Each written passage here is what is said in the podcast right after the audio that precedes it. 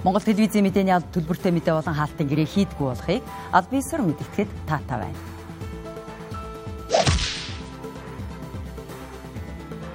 Орой мэдрийн үзэгчтэй та бүхэн сайхан амарч байна уу? Монгол телевизийн оргил цаг мэдээллийн хөтөлбөрийн ээлжид дугаар эхэлж байна. Энэ гарсаар цэргийн албаагч нас барсан 6 удаагийн тохиолдол бүртгэгджээ. Улсын хэмжээнд шүүгчийн оронтоо дутмаг байгаа нь иргэдэд хүртээмжтэй үйлчилгээ үзүүлэхэд хүндрэлт бий болгож байна. Соёлын бүтээлч үйлдвэрлэлийг дэмжих тухай хуулийн төсөлд 16-аас 18 насныханд соёлын эрхийн бичиг олгох заалт тусгагджээ. Эдгээр удаад бусад мэдээллийн дэлгэрэнгүй өнөөдрийн хөтөлбөрөөр хүргэх болно.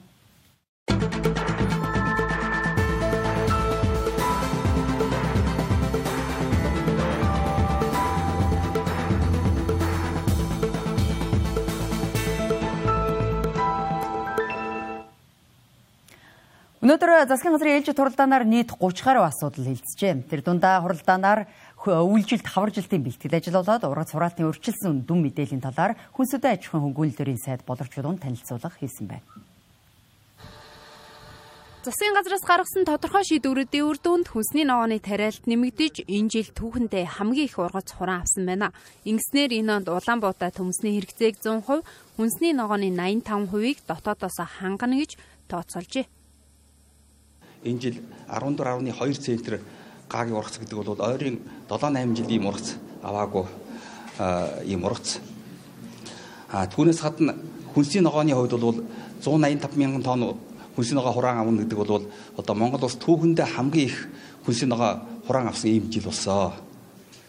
5 жилийн өмнө уу ковидын өмнөх үед 18 онд Монгол улс дөнгөж 45% дотоодсоо хүнсний ногоо хангаж байсан.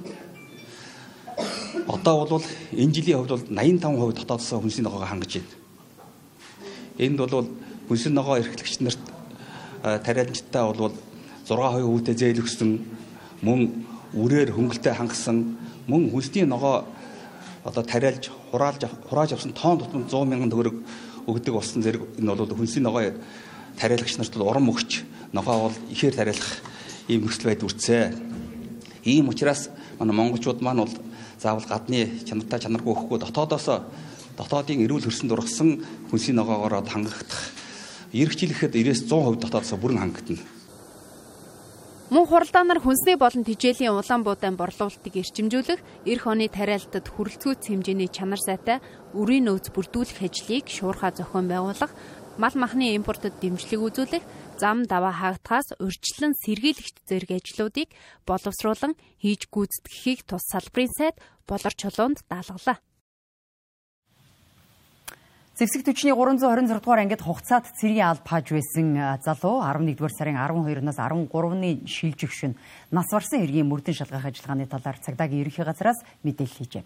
Мөрдөн шалгах ажиллагааны үрээнд 326 дугаар ангийн байлдагчаас гэрчийн мэдүүлэг авсан байна. За мөн 326 дугаар ангийн хяналтын камеруудад үзлэг хийж талигачийн идсэн өдрийн хоол, ундны усанд шинжилгээ хийж байгаа талаар мэдээлсэн байна. Талигач нас барахын өмнөх өдрөө бусад алба хаагчдын хамт тухайн ангийн цагийн хуваарийн дагуу үйл ажиллагаанд хэвийн оролцсон байна. Тухайлбал биеийн тамирын дасгал хийх, өглөөний цайнд орох, бүжгийн сургуулилт хийх, гаднах орчны цас цэвэрлэх, оройн хоолнд орж, улмаар оройн тоонд хамрагдсанаар амралтын байранда орсон байна. Гэвч 13-ны өдрийн өглөөний босолгоор босоогүй амнасаа алдсан байжээ. Одоогоор өхлийн шалтгааныг тогтооход задлан шинжилгээний хариу гараагүй 14 хоногийн хугацаанд шинжээчийн дүгнэлт гарах юм байна. А одоогийн хүчин төгөлдөр үйлчилж байгаа эрүүгээр хэн шийдвэрлэх тухай хууль, шүүгийн шинжилгээний тухай хууль, дээр дурдсан хууль зүйн сайд, эрүүл мэндийн сайдын хамтарсан тушаалаар баталсан цогцол шинжилгээ хийх журамд заасан энэ эрх зүйн зохицуултын хүрээнд зөвшөөрөл авна гэсэн ийм эрх зүйн зохицуулт байхгүй. Харин заавал хийх эрх зүйн зохицуулттай. Өөрөөр хэлбэл миний дээр дурдсан эрүүгээр хэн шийдвэрлэх хуулийн 27-гийн 1-ийн 1-т дараах тохиолдолд шинжилгээг заавал хийнэ гэж нэгт гадны нөлөөгөөр эсвэл с ิจ гтэй байдлаар нас орсон тохиолдолд гэж заасан байна. Тэгэхээр энэ болохоор заавал хийх шинжилгээ болохоор зөвшөөрөл авах хэрэгцээ зохицуулт байхгүй. Мөн зөвшөөрлгүйгээр шууд задлан шинжилгээ хийсэнд талигачийн ар гэрийнх нь гомдолтой байгаа юм а. Эрүүгийн хэргийг хянаш шийдвэрлэх тухай хуульд зааснаар гадны нөлөөтэйгээр эсвэл с ิจ гтэй байдлаар нас барсан тохиолдолд цогцост шууд задлан шинжилгээ хийнэ гэж заасан байдаг гэж цагдаагийн ерөнхий газраас тайлбарлаж байна. Хэргийг мөрдөн шалгах ажиллагаа үргэлжилж байна. Энэ он гарсаар цэргийн албаагч цэргийн албааж байх явцдаа нас барсан нийт 6 удаагийн тохиолдол бүртгэгдэжээ. Иймд энэ төрлийн эрхтэй холбоотой асуудлыг шалгахаар хууль зүйн дотоод хэргийн яам хүний эрхийн үндэсний комиссийн оролцоотой ажлын хэсэг байгуулж хяналт шалгалт хийхээр болсон байна. Сүүлийн 7 жилийн хугацаанд залуус цэргийн алба хааж явахдаа нас барсан 18 удаагийн тохиолдол бүртгэгджээ. Хамгийн сүүлд гэхэд энэ сарын 13-ны өдөр зэвсэг төвчний 326 дугаар ангид 21 настай эрэгтэй нас барсан хэрэг гарсан. Урьдчилсан мэдээллээр нас баралтын шалтгааныг гадны нөлөө байхгүй гэдгийг батлан хамгаалах яамны сайд мэдээлсэн юм.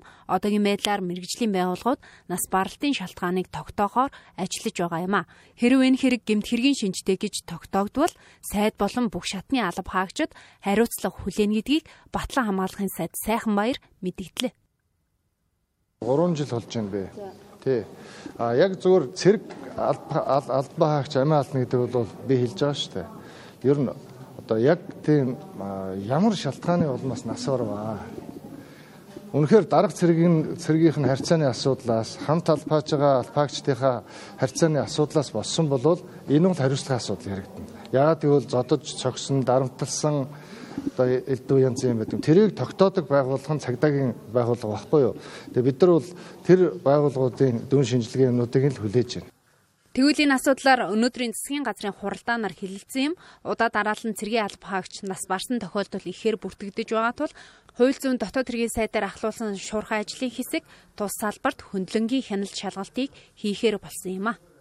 Удаа дараа болж байгаа асуудлыг урд нь улсын их хурлын хүний эрхийн дэд хороонд ны хуралдаанаар 2021 онд хилцэж тогтоол гаргаж байсан. За энэ тогтоолын хэрэгжилтийг авч үзэн энэ тогтоолын хэрэгжилтийн үр дүнгод ер нь юу хэрэгжүүл вэ засгийн газар төс төчний анги салбарууд гэдгийг салбарын хүрээнд нь авч үзэж дүгнэлт боловсруулах шаардлагатай гэж үзэж байна. Ер нь хүний эрхийн үүднээс хүний эрхийн мэдрэмжтэй байх шалгуур нөхцлөөр цоо шинээр холбогдох хууль тогтоон дүрм журам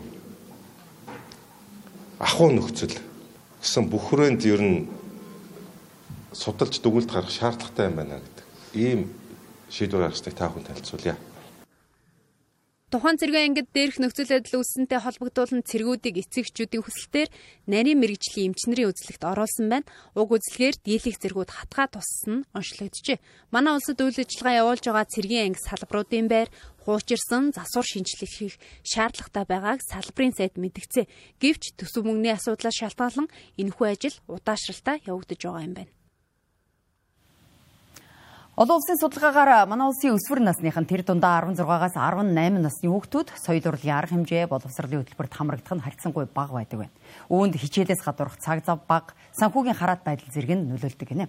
Тэгвэл соёлын яамнаас хүнлэг иргэн бэлтгэх, хүүхэд залуусын соёлын боловсролыг нэмэгдүүлэх зорилгоор соёлын бүтээлч үйлдвэрлэлийг дэмжих тухай хуулийн төсөлд соёлын эрхийн бичиг олгох заалт тусгажээ. Тус заалтыг хэрэгжүүлэх бэлтгэл ажлын хүрээнд өнөөдөр 16-аас 18 насныхны дунд тандалт судалгааны ажлыг эхлүүлсэн байна.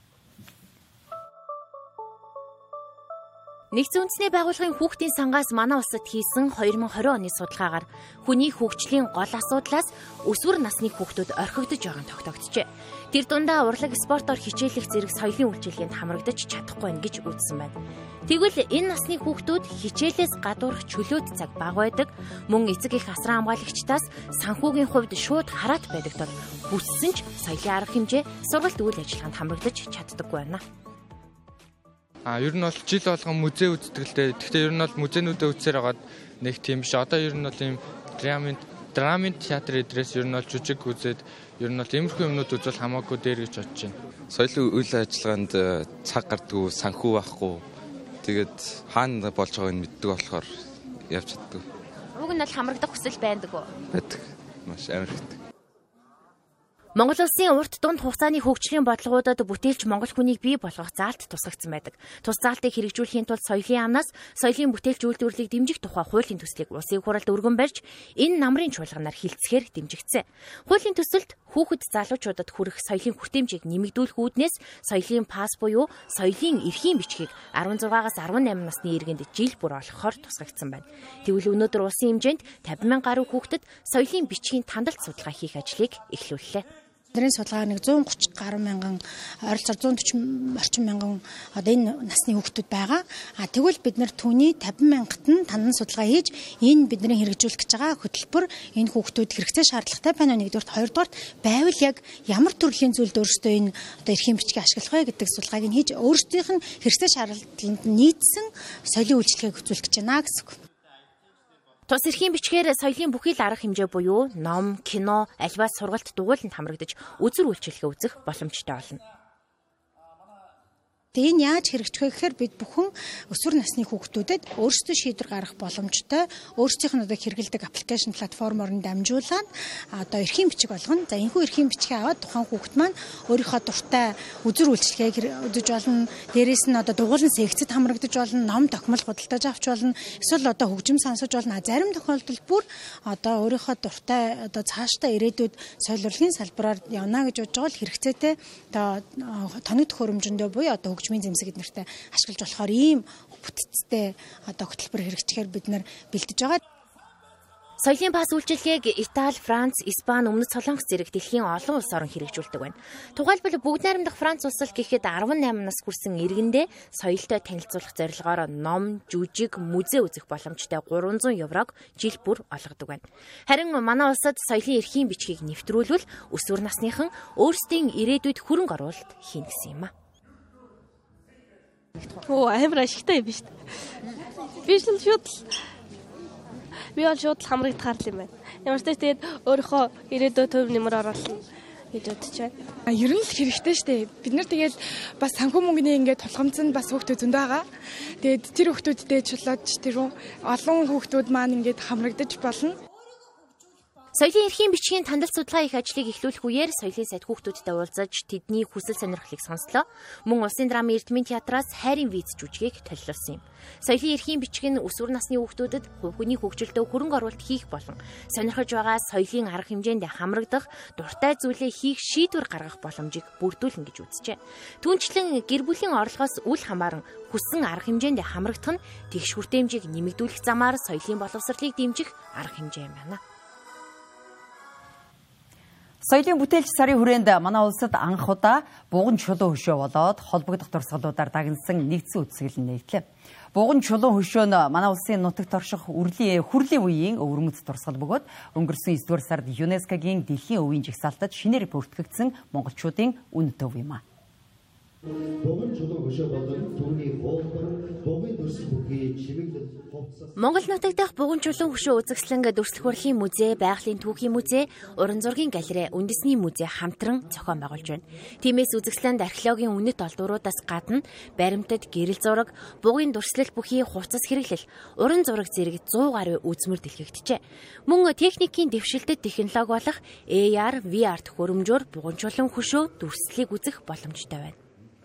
За энэ үзэсгэлэнгийн маань онцлог нь нэгдүгээр Монгол улсад яг ийм буган чулуу хөшөөс хэдвэр дагнсан үзэсгэлэн зохион байгуулагдаж байгаагүй. А хоёрдугаар гэх юм бол энэ үзэсгэлэн буган чулуу хөшөө за дээрэс нь одоо хүрлийн үеийн эдөлгийн зүйлс археологийн дурсгалууд за буган чулуу хөшөөгөөр зохиомжлон дурсан уран зураг урлагийн бүтээлүүд за буган бугын дүрслэл бүхий одоо угсаатны зөв эдөлгийн зүйл хэрэглэл ер нь бол нийтийн нэг 150 гаруй үзмэр эдэлгийн зүйлийг багтаасан үзэгдэн байгаа. Соёлын ам холбогдох байгууллагууд болон нэрт эрдэмтэн докторууд хамтран энэ оны 9-р сард ЮНЕСКОгийн хүн төрөлхтний соёлын өвд албан ёсоор бугунчлан хөшөө болон хүрлийн үеийн холбогдох дурсгалуудыг бүртгүүлсэн. Жагсаалтад бүтээл бүртгүүлэхэд 6 үндсэн шалгуур тавьдгаас 2 шалгуурыг бүрэн хангасан байна. Үүнээс хамгийн онцлог нь хүн төрөлхтний ур ухаанаар бүтээгдсэн урлагийн гайхамшигт бүтээл байна гэсэн шалгуурыг хангаж байгаа нь сор дээж бүтээл гэдгийг дэлхий хүлээн зөвшөөрсөн гэж эрдэмтэд үзэж байна. Богон чөлөн хөшөөгүүд үнэхээр манай эртний өмнөх мянган жилийн тэртээ Монголын нутаг дээр амьдарч байсан одоо хүрлийн үеийн нүүдэлчид энэ одоо богон чөлөн хөшөө буюу хөшөө болон халдварлах дээр оршуулгын цогцлбор дурсгалыг одоо бүтээжээ. Гэхдээ энэ бүтээл нь үнэхээр одоо хүн төрөлхтний түүхэн хүн хүн төрөлхтөн өөрийнхөө оюун ухаан уран ухаанаараа одоо бүтээсэн урлагийн гайхамшигт бүтээлийн сор дээж байна гэдгийг одоо хүлээн зөвшөөрсөн дэлхийн хороо. Соёлын бүтээл царын үрээнд монголчуудын соёлын үнэт өв болох буган чулуун хөшөө хүрлийн үеийн дурсгалуудыг олон нийтэд таниулан сурталчлах зорилготой тус үзэсгэлэнгээр хөгжлийн мэрэгшээлтэд иргэдэд зориулсан тайлбар, боловсролын хөтөлбөр, эрдэмтдийн олон нийтэд зориулсан лекц, сэвтвчилсэн тайлбарт аялал, гэр бүлийн хөтөлбөр зэрэг арга хэмжээг тэгш хүртээмжтэйгээр нийтэд төлөвлөхаар төлөвлөжээ. Үзэсгэлэн 12 дугаар сарын 15-ны дуустал Монголын үндэсний музейн нэг давхарт дэлгэгдэнэ.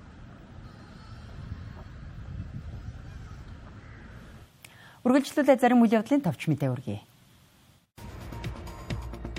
2023 оны 2 дахь эсэлтийн ерөнхий шалгалтын бүртгэлийн хугацаа дууссан байна. Энэ хугацаанд 5645 шалгалагч шалгалт өгөхөөр бүртгүүлсэн байна. Хичээл сонголтын хувьд математикийн хичээлийн шалгалтыг хамгийн их буюу 3643 шалгалагч өгөх бол орос хэлний хичээлийн шалгалтад 133 суралцагч бүртгүүлсэн байна. Засгийн газрын тусгай сангийн тухай хуульд архитын согтуурхтай тэмцэгсэн 2022 онд шинээр нэмэгдсэн. Энэ сангийн зорилго нь архитын согтуурхын эсрэг сурталчилгаа явуулах, мас урлын хүнд нөхцөлтэй хүмүүс тусламж дэмжлэг үзүүлэх юм байна. Сан зарцуулгатай холбоотой журам 2023 оны 1-р сард гарсан байна. Сангийн орлогын их усүр нь архины албан татвар юм а. Архины хатуулгаас шалтгаалan 1500 төгрөгөөс дээш онцгой татвар төлдөг байна.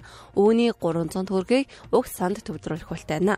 2023 онд журам батлагдсанаас хойш уг санд 8 тэрбум төгрөг төлрөөд байгаа юм байна.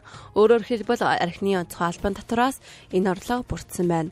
Энэ мөнгийг архитект согтуурхын эсрэг сурталчилгаа явуулах, мансуурлын хүнд нөхцөлтэй хүмүүс тусламж дэмжлэг үзүүлэх зорилтод зарцуулахаар эх оны төсөвт суулгасан байна. Цагуурийн байгууллага ирүүлсэн мэдээгээр 2023 оны 11-р сарын 14-ний 8 цагаас 15-ны өдрийн 8 цаг хүртэл нутгийн хойд хагаст 0.1-ээс 34 см зузаан цасан бүрхүүл тавцсан байна.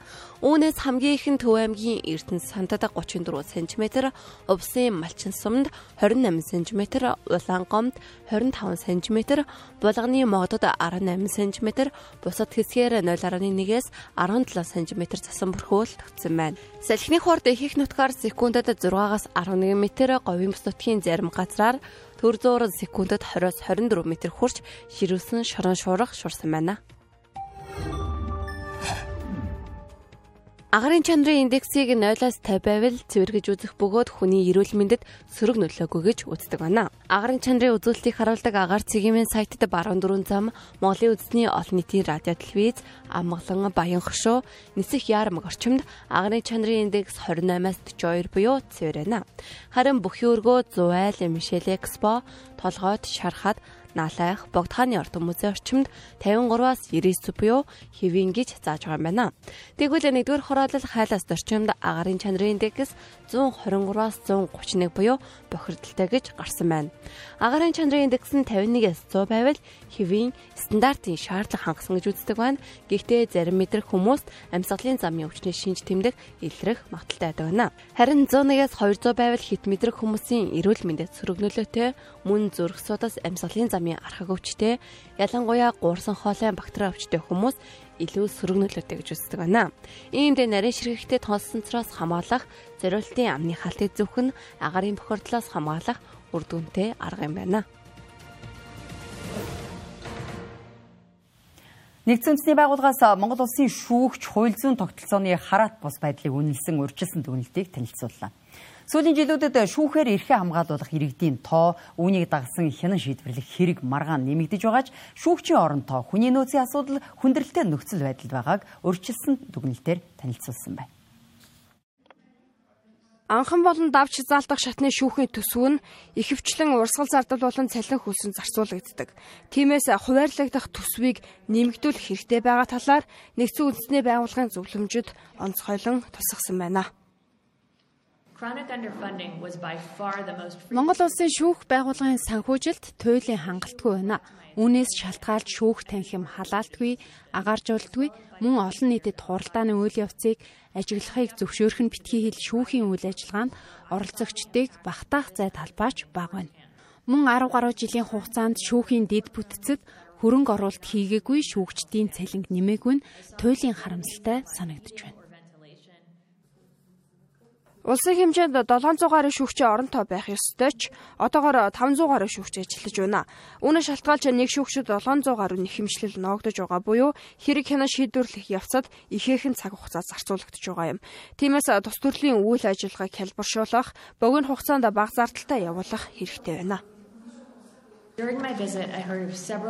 Монгол улсад 2013, 2017, 2019 онуудад шүүгчдийг огцруулсан хэд хэдэн тохиолдол гарсан талаар сонслоо. Эдгээр шүүгчдийн зарим нь өнөө хүртэл дахин томилогдоогүй юм байна. Энэ талаар манай баг нэгтлэн судлах болно. Судалгаагаар иргэдийн шүүхэд итгэл 50 орчим хувьтай гарсан байдаг. Өөрөөр хэлбэл иргэдийн тал хувь нь шүүх байгууллагад итгэдэггүй. Тиймээс шүүхийн өндөр албан тушаалтны томилгоог иргэдэд нээлттэй байлгах ёстойг нэгдсэн үндэсний байгууллагаас зөвлөж байна. Манай улсад бүртгэлтэй нийт бизнес эрхлэгчдийн 97%-ийг жижиг дунд бизнес эрхлэгчид эзэлдэг байна. Түн дотор хар хорин захын гадна талбайд худалдаа эрхлэгчид ч мөн багтаж байна. Хар хорин захын гадна талбайд худалдаа эрхлэгчид нь 7-оос 17 жилийн хугацаанд хүнсний бүтээгдэхүүн, шинэ хуучин хувцас зэргийг зарж амжиргаагаа залгуулж байна. Үндсэн хуульд зааснаар Худалдаа үйлчилгээний чиглэлээр төрөөсө баримтлах бодлого хууль тогтоомж журмын хэрэгжилтийг нийслэлийн хэмжээнд зохион байгуулж тэдгээрийн биелтэд хяналт тавих шаардлагатай гэж заажээ. Тэгвэл одоогийн нөхцөлд гаднах талбайд худалдаа эрхлэгчдийн хувьд амьдрал ахуйгаа залгуулах зайлшгүй шаардлагатай байгаа учраас худалдаа үйлчилгээ явуулахаас өөр аргагүй байдалд байгаагаа тэдний төлөөлөл хэлж байна. Мөн худалдаа эрхлэх явцад олон бэрхшээлүүд тулгарч байгаа бөгөөд ойр орчмын байрны оршин суугчид ихээр эсэргүүцдэг байна. Байхгүй. Хин ч хариуцахгүй. Толгой толгоогоо. Тэ манай энэ үгнөти дүүрэг мүргээр явсан гинэ гисээ. Тэгээд учиргүй байр сав үгнэ гэж бүр зарим ч хүртлээ энд байсан барихаар бодвол биднэрт үгэн мүгэн гэсэн л гэсэн. Дандаа худлаа ирдэг. Оршин суугчид бол амар дарамттай. Одоо бид нар ч юм бол шинэ бараа зардаг аминдаа ингээд амиа болгохгүй яваа. Ариг дар суудаг амт энд байхгүй. Хүн амтаа айлах юм байхгүй. Харин ч хүн хүн амтын энэгээр хүүхдүүхтэй хайгаа явж явд бид нар ч аль болохоор олоод өгчээд хүмүүс байдаг учраас бид нар байгаад байгаа шүү дээ тий. Ер нь бол байдаггүй бол болчих шүү дээ тийм үстэй. Тэгээд зардаг тэнэг байхад авдаг тэнэг байна гэдэг шиг бид нарыг бас э, ойролцоо одоо амьдралдаа биднээс авчдаг. Ингээд одоо хүн ирэг болохоор энэ зайд нь ингээд зогсдог байхгүй юу? А хүний харин би ч одоо ингээд көөгдөл ингээд ийш тэнд очиж зогсон. Энэ тэнд очиж зогсож байгаа. Тэгээд яг нэг 3 4-өөс хойш гайгүй хүмүүсний явчихар зэрэг тэрнийхэн зайгуур нь ороод. Тэс яг тийм тоочны зогстой газар бол байхгүй бид нарт. Одоо энэ хараа хэдэн нэг оомс хэдэн чихэр мэхэр. Тэгээд 250 мянган таас өхгүй бол таанаас чинь бараг хураан мурaan. Таанаас ерөөсөө ингэж ягаад Тэгээ түрүүчийн 7 хоногт явхад бид бас л 150 өгсөн. Сая бид тэгээ 250-аас нь ярьсаар хагаад бид 150-д гарч ирлээ шүү дээ. Айгүй хэцүү байна. Худалдаа намаа эрхлэгчд зориулсан бол инкодер төвгээд 32 дээр байгуулсан байгаа. Тэнд бол яг үйл ажиллагаа эрхлэх боломжтой. Миний харж байгаагаар бол яг энэ гэрлэн нөхөн дээр арай арай их нөгөө хөл хөдөлгөөнтэйгээд хүмүүс өөртөө ирээд худалдаа намаа эрхлэгч суугаад байдаг юм шиг санагддаг. За яг энэ иргэдийн хувьд болохоор манай хорооны хорон дээр худалдаа нам эрхэлдэг иргэд болохоор хоёр төрлийн хүмүүс байгаа юм. Одоо яг гэрлэн төхөнөөс цаашаа сууж байгаа хүмүүс бол яг амьдралаа сайжруулъя те худалдаа нам эрхлээд яг амьдралынхаа төлөө яваад байгаа гэрлэн төхөнөөс наашаа сууж байгаа иргэд болохоор манай хорооны биш ихэнх нь сонгоо архан дүүргийн иргэд байдаг.